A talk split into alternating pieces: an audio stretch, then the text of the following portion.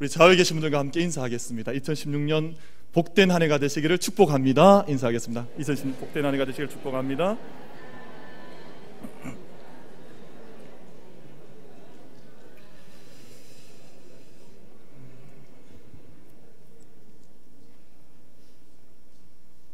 (2016년을) 시작하면서 교회 안에 어, 크고 작은 변화들이 여러 가지가 좀 있었습니다.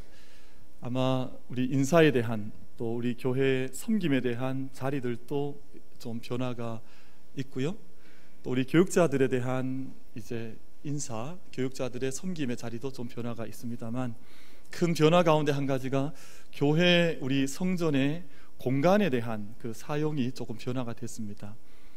우리 지난 약 10, 2015년이 마감하기 한 한 달 전쯤에 유아 유치부에서 데모를 했습니다. 그래서 아이들이 그 예배에 참여하는 아이들 가난 아이들이 40명이 넘어가는데 40명이 넘었대 보고가 들어왔어요. 그러니까 그 부모님들 또 교사들 함께 하니까 그 방이 너무 좁아서 예배를 드릴 수가 없다. 그래서 어쩔 수 없이 그 곁에 있던 성가대 연습실을 그 우리 아동 유아 유치부실로 확장을 했습니다. 그래서 이제 어저께까지 공사가 잘 마무리가 되었는데 가보니까 얼마나 좋은지, 이야 여기 본당해도 되겠다 할 만큼 막 얼마나 장소가 좋아졌는지 그 아이들이 옆 양방을 사용할 수 있도록 하신 것도 참 감사하다 그런 생각을 했습니다.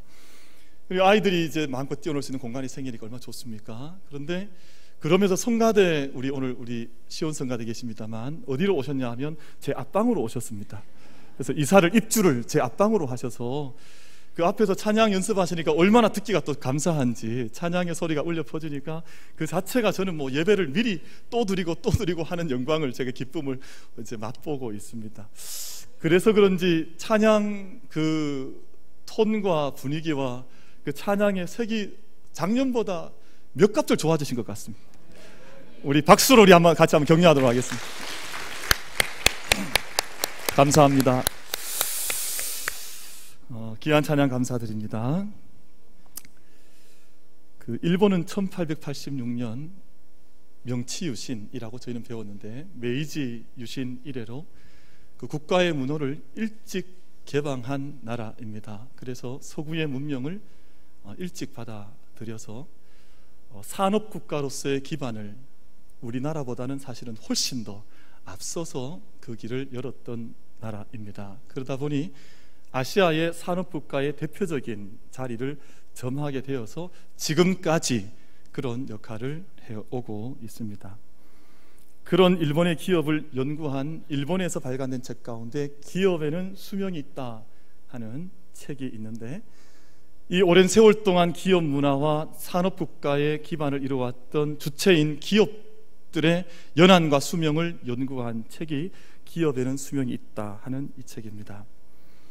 가장 성공적인 기업을 읽어온 500대 기업을 저자가 연구를 해서 어, 결론 그 결과를 책을 통해서 발표를 했는데 뛰어난 기업들 한때는 최고의 이름을 날렸던 기업들이 그 수명이 연구해 보니까 30년밖에 지나지 않더라는 거예요. 아무리 성공적인 기업이라 할지라도 그 영광을 누려도 30년이 지나고 나면 언제 그런 기업이 있었던가 알지 못할 만큼 명멸의 역사를 거듭하는 것이 기업의 생명 순환이더라 하는 내용을 썼습니다. 근데 그럼에도 불구하고 그렇게 많이 사라져가는 기업들이 있지만 그런 기업 가운데에서 30년을 지내고 또 50년을 지내고 60년을 지내고 100년을 지내서 지금까지도 남아 있는 그런 기업도 있더라 하는 것이 이 책의 결론입니다. 그 이유가 있지 않겠습니까? 어떤 기업들이 그렇게 그런 역사를 걸어갔던가 단순한 이유가 있습니다. 최고 기업의 위치에 있음에도 불구하고 그 자리에 있음에 자만하거나 만족하지 아니하고 우리 자기 혁신이라 그러죠. 우리 이노베이션이란 말이 혁신이라는 말인데 셀프 이노베이션 자기 혁신을 늘 감당해서 언젠가 불어닥칠지 알지 못하는 어려움들, 경제적인 위기들을 늘 준비하여서 자기를 준비하는 기업은 오랜 세월이 지나도 그 자리에서 우뚝하니 서서 기업을 일고 오더라 하는 것이 이 책의 결론입니다. 서양 속담에 이런 속담이 있는데요. 마지막에 웃는 자가 진실로 웃는 자이다라는 말이 있습니다. 이 속담의 뜻은 인생을 좀 길게 보라는 뜻인 것 같아요. 지금 당장 성공했다고 지금의 성공에 만족하거나 자만하지 말고 지금 당장 실패한 것처럼 보이고 조금 어렵다 할지라도 지금의 어려움에 지금의 실패에 지금의 난관 때문에 마음을 상하지 말고 자기의 길을 꿋꿋하게 달려가는 것이 삶의 지혜이다 지혜이자 길이다 하는 것을 이야기하는 그런 속담인 것 같습니다. 사랑하는 성도 여러분 2016년 하나님께서 저에게 함께 열어주셨습니다 우리가 이 길 가는 동안 우리가 크고 작은 일에 늘 일이 일비하지 말거니와 마지막까지 마지막 순간에 웃을 수 있는 믿음의 사람이 될 수 있도록 2016년을 참된 믿음으로 시작하여서 열었느니만큼 올 한 해 넉넉히 승리하는 은혜가 우리 모든 성도님들께 있게 되기를 주님의 이름으로 축복을 드리겠습니다. 옆에 계신 분과 웃으면서 한번 이야기 한번 해보십시오. 마지막에 웃읍시다. 그렇게 한번 인사 한번 해보세요.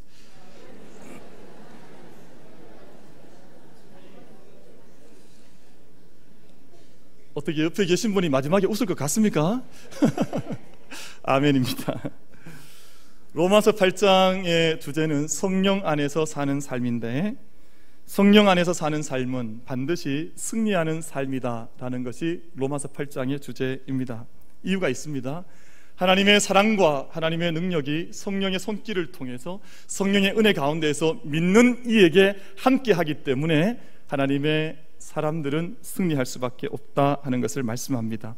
특별히 37절 말씀에서 말씀하시기를 그러나 이 모든 일에 우리를 사랑하시는 이로 말미암아 우리가 넉넉히 이기느니라. 아멘. 이기는데 우리가 어떻게 이긴다고요? 넉넉히 이긴다 그랬습니다. 뭐 간들간들하게 이기는 것이 아니라 아슬아슬하게 이기는 것이 아니라 긴가민가하게 이기는 것이 아니라 어떻게 이긴다고요? 넉넉하게 이긴다 그랬습니다. 이 넉넉한 영적인 기쁨과 승리가 우리 만민의 성도들의 기쁨이 될 수 있게 되기를 축원합니다. 그래서 우리가 확신해야 될 말씀이 한 가지가 있는데요. 이 일을 이루어 가기 위해서 분명하게 붙들어야 할 말씀이 28절 오늘 저희가 함께 읽은 말씀인데 이 말씀을 함께 읽도록 하겠습니다. 28절 말씀 같이 읽습니다. 시작. 우리가 알거니와 하나님을 사랑하는 자, 곧 그의 뜻대로 부르심을 입은 자들에게는 모든 것이 합력하여 선을 이루느니라. 아멘.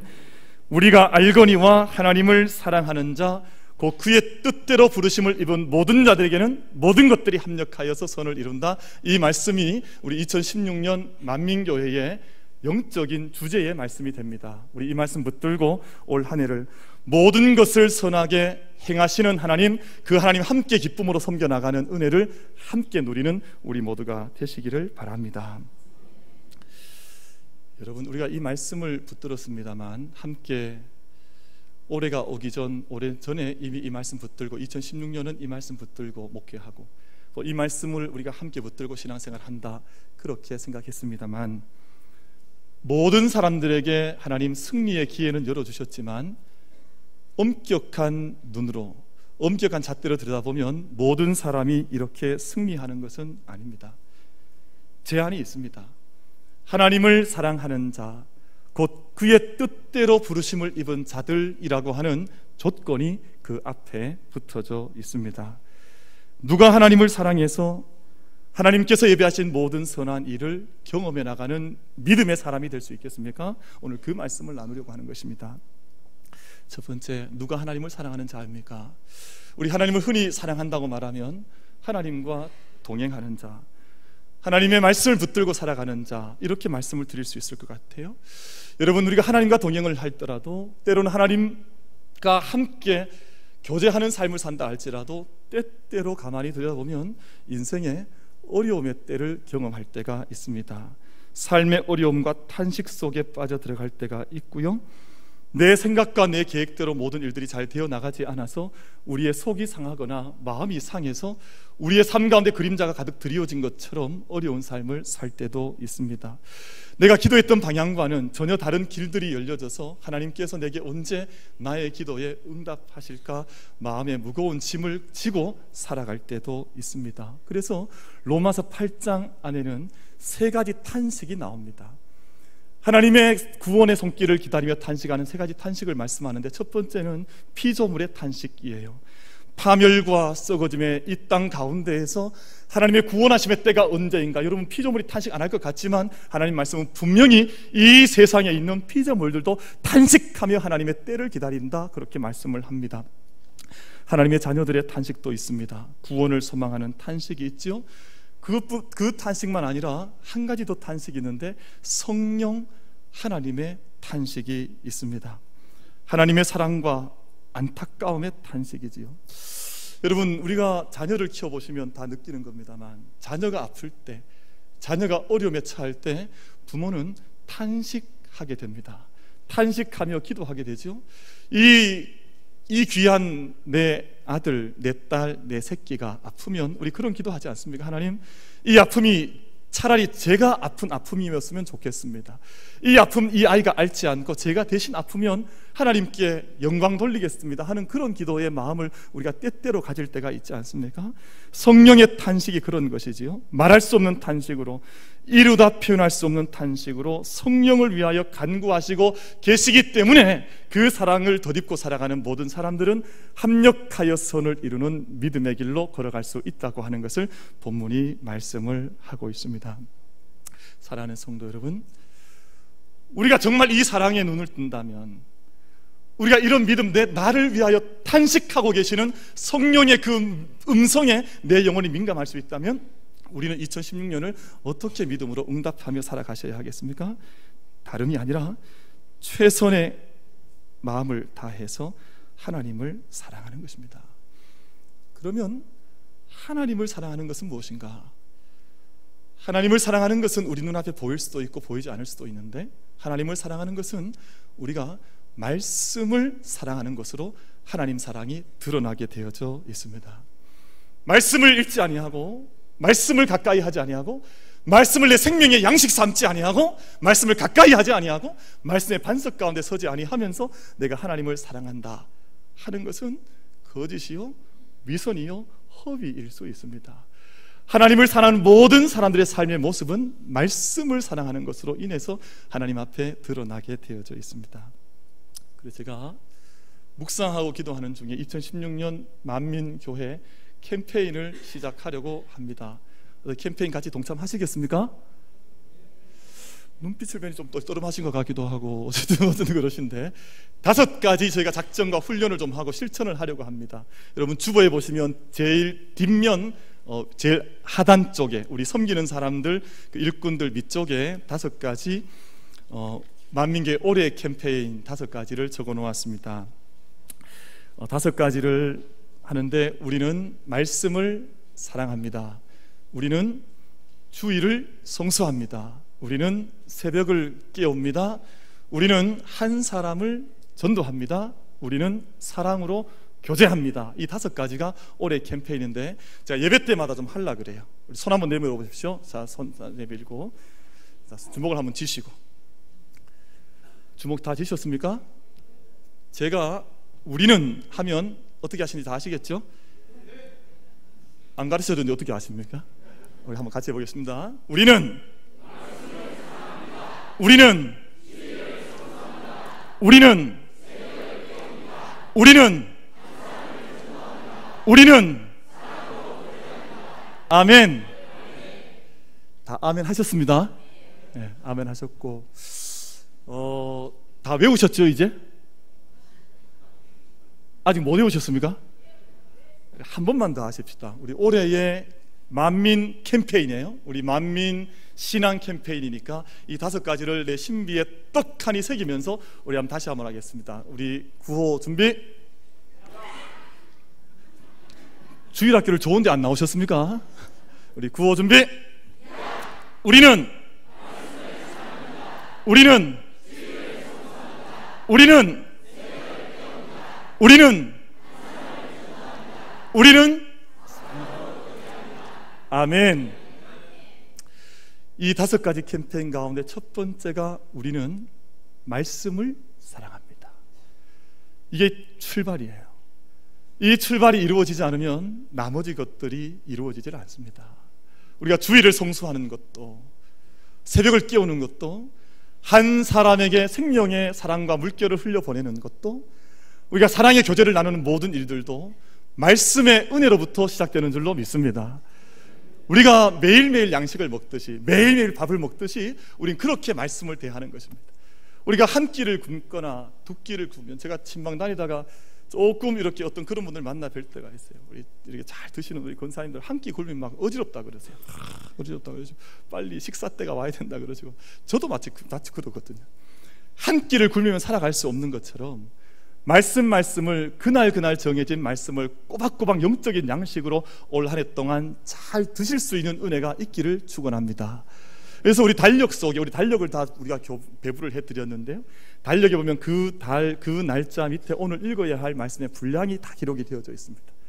그래서 오늘 매 날마다 눈을 뜰 때마다 그날에 정해진 말씀을 읽으시고 체크하시고 우리가 송구영 신예배 때 나누어 드렸던 말씀 우리 기록하는 읽은 말씀 통독 카드에 시, 기록을 하셔서 내가 그 말씀을 잘 읽어 나오고 있다고 하는 말씀을 읽으실 때 몇 가지 주의하셔야 할 것들이 있는데 충분히 드셔야 합니다. 말씀을 부지런히 읽고 충분히 먹는 성도가 영적 싸움에서 승리할 수 있습니다. 또 말씀을 읽으실 때 골고루 먹어야 합니다. 어떤 성도님들은 창세기만 새카매요. 또 어떤 분들은 마태복음만 새카만 분들이 있어요.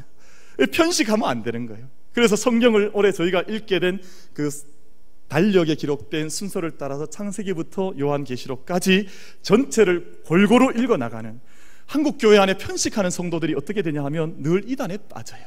늘 한 말씀 붙들고 전체 말씀인 줄 알고 여기저기 헤매이다 보면 이단이 되는 겁니다.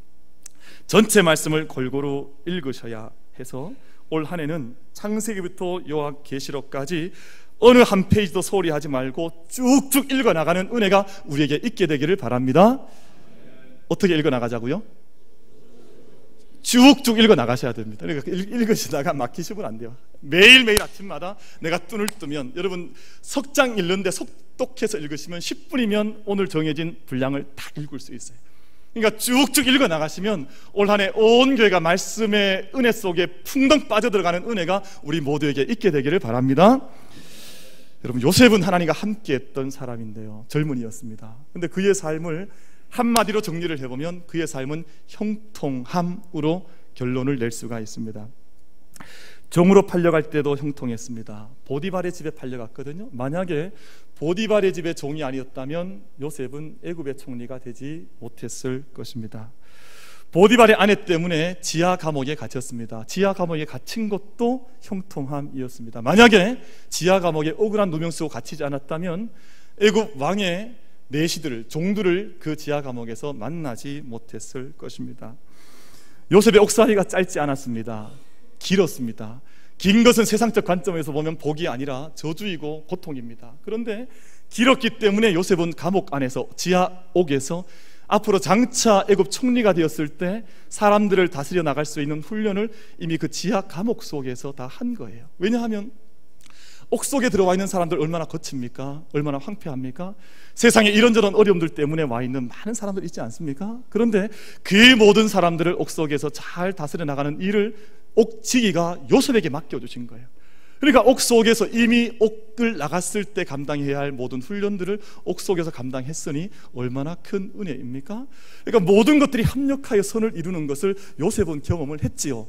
그래서 요셉이 마지막 창세기 50장 20절 말씀에서 무슨 말씀을 하냐 하면 당신들은 나를 헤아리 하였으나 하나님은 그것을 손으로 바꾸사 오늘과 같이 많은 백성의 생명을 구원하게 하시려 하셨다. 그렇게 말씀을 했습니다. 올 한해 우리가 하나님을 사랑함으로 하나님과 동행함으로 말씀의 은혜 중심 가운데 든든히 섬으로 모든 것을 합력하여 선을 이루게 하시는 하나님의 그 살아계신 손길을 함께 경험할 수 있는 은혜가 우리 모두에게 있게 되기를 축복합니다. 여러분 누가 하나님의 선하심과 역사하심을 경험할 수 있습니까? 둘째로 믿음의 성숙함과 온전함을 이루어 가는 자들입니다. 우리 29절 말씀 한번 같이 한번 읽겠습니다. 29절과 30절 말씀 한번 같이 읽도록 하겠습니다. 같이 봉독합니다. 시작. 하나님이 미리 아신 자들을 또한 그 아들의 형상을 본받게 하기 위하여 미리 정하셨으니 이는 그로 많은 형제 중에서 맏아들이 되게 하려 하심이니라 또 미리 정하신 그들을 또한 부르시고 부르신 그들을 또한 의롭다 하시고 의롭다 하신 그들을 또한 영화롭게 하셨느니라. 아멘. 성경에서 말씀하는 바 하나님의 형상을 너희가 보고자 원하느냐 알고자 원하느냐? 그러면 예수 그리스도를 만나면 예수 그리스도를 보게 되면 너희는 하나님의 형상을 본 것이다. 그래서 성경은 하나님의 형상이 다름이 아니라 예수 그리스도 안에서 온전하게 계시되고 구현되어지고 나타났다. 현시되었다 하는 것을 말씀합니다. 하나님의 거룩하심, 하나님의 자유하심, 하나님의 온전하심, 하나님의 영광스러우신 모든 모습들이 예수 그리스도 안에서 나타났기 때문에 예수 그리스도는 하나님의 형상이다. 이것이 성경의 중요한 선언 가운데 한 가지입니다. 골로새서 1장 13절로 15절 말씀을 우리 함께 읽어보도록 하겠습니다. 골로새서 1장 13절로 15절 함께 읽습니다. 시작. 그가 우리를 흑암의 권세에서 건져내사 그의 사랑의 아들의 나라로 옮기셨으니 그 아들 안에서 우리가 속량 곧 죄사함을 얻었도다. 그는 보이지 아니하는 하나님의 형상이시요 모든 피조물보다 먼저 나신 이시니 아멘.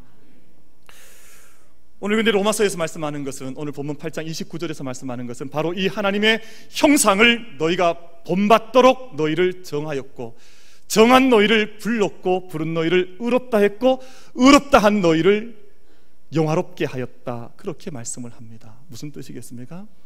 신앙의 성숙과 성장을 말씀하는 거예요.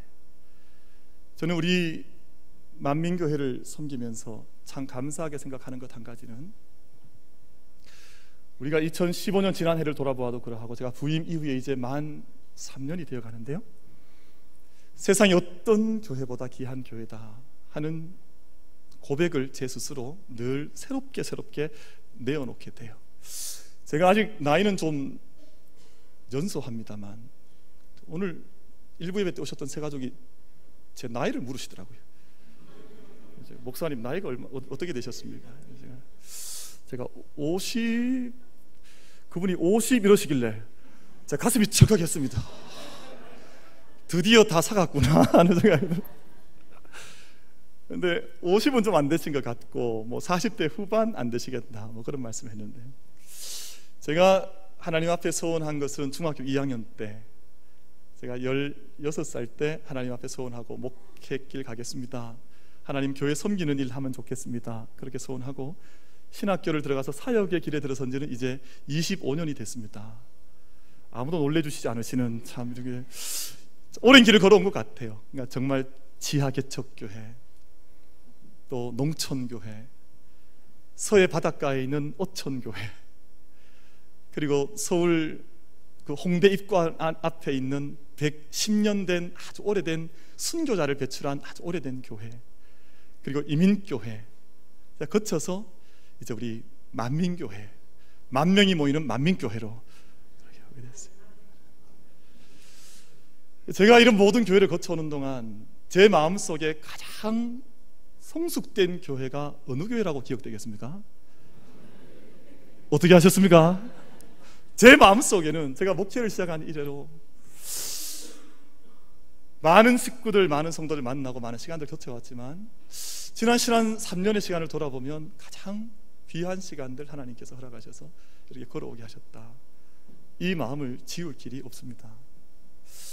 그럼에도 불구하고 오늘 우리에게 주신 이 하나님의 말씀은 우리가 처음에 일본의 기업들 말씀을 드렸습니다만 자기가 누리고 있는 그 수준에 만족할 것이 아니라 그 자리에서 셀프 이노베이션, 자기 혁신, 자기 변화, 자기 갱신, 셀프 리뉴얼을 새롭게 하는 교회를 통해서 하나님께서 역사를 이룬다고 말씀하시고 또 그 교회를 통해서 모든 것이 합력하여 선을 이룬다는 이 말씀을 주셨으니 올해 새롭게 시작된 이 한 해도 우리 자신을 늘 새롭게 하면서 하나님의 은총을 새롭게 하시는 은혜를 덧입을 수 있는 우리 모두가 되기를 축복합니다. 얼마 전에 한 대기업 총수께서 감옥에서 추록을 하면서 한 손에 성경책을 들고 나오셨어요. 여러분 성경책을 손에 들고 나온다고 해서 사람이 변화되는 것이 아니에요. 성경책을 아무리 들고 나와도 온 부끄러운 가정의 살을 드러낼 수밖에 없는 한계 속에 기업 총수이든 잘난 교수이든 누구든 관계없이 인간의 죄성 속에 머물 수밖에 없는 것이 인간의 존재입니다. 우리는 외적인 변화가 아니라 근본적인 변화, 내 안에 있는 영적인 변화, 내면의 변화, 삶 전체의 변화. 저는 그것을 radical change라고 표현하고 싶은데 급진적인 영적 변화를 경험하지 않으면 아무리 외적으로 성경을 손에 든 형식적인 신앙인이라 할지라도 그 속에는 참된 변화를 경험해낼 수가 없는 것이지요. 그럼 말씀을 한번 돌이켜서 정리해 보십시다. 거짓말쟁이 야곱은 늘 거짓말 속에 살았잖아요. 근데 그의 삶이 변화가 되어서 온 약속의 백성들인 이스라엘의 조상이 되는 이스라엘로 변화되는 역사가 야곱에게 일어나게 됐습니다. 종교적인 야망과 율법으로 무장했던 사울은 자기의 모든 무장을 해제했을 때 가장 작은 자, 가장 초라한 자로 섬겨도 하나님의 영광을 드러낼 수 있는 복음 전하는 바울로 가장 작은 자로 변화되는 삶을 살게 됐습니다. 세상살이만 걱정하던 시몬이 하늘나라의 반석인 베드로로 개바로 반석으로 페트로스로 변화가 되어서 하나님 나라의 반석되는 자로 변화된 삶을 살았다고 했습니다. 그러니까 성경을 우리가 왜 묵상합니까? 왜 성경을 가까이 둬야 됩니까? 성경의 영적인 메시지는 우리의 모든 삶을 변화시키게 하시고 골수와 형과 우리의 모든 혼과 우리의 모든 심령, 관절 모든 것들을 찔러 쪼개는 역사가 있기 때문에 그 말씀을 통해서 2016년 온전한 레디컬한 변화를 경험할 수 있는 은혜가 우리 모두에게 있어야 되는 줄로 믿습니다. 그때 합력해서 선을 이루는 역사를 하나님께서 우리에게 경험케 하시는 것이죠. 모든 것이 합력하여 선을 이루는 것은 마지막 말씀인데요.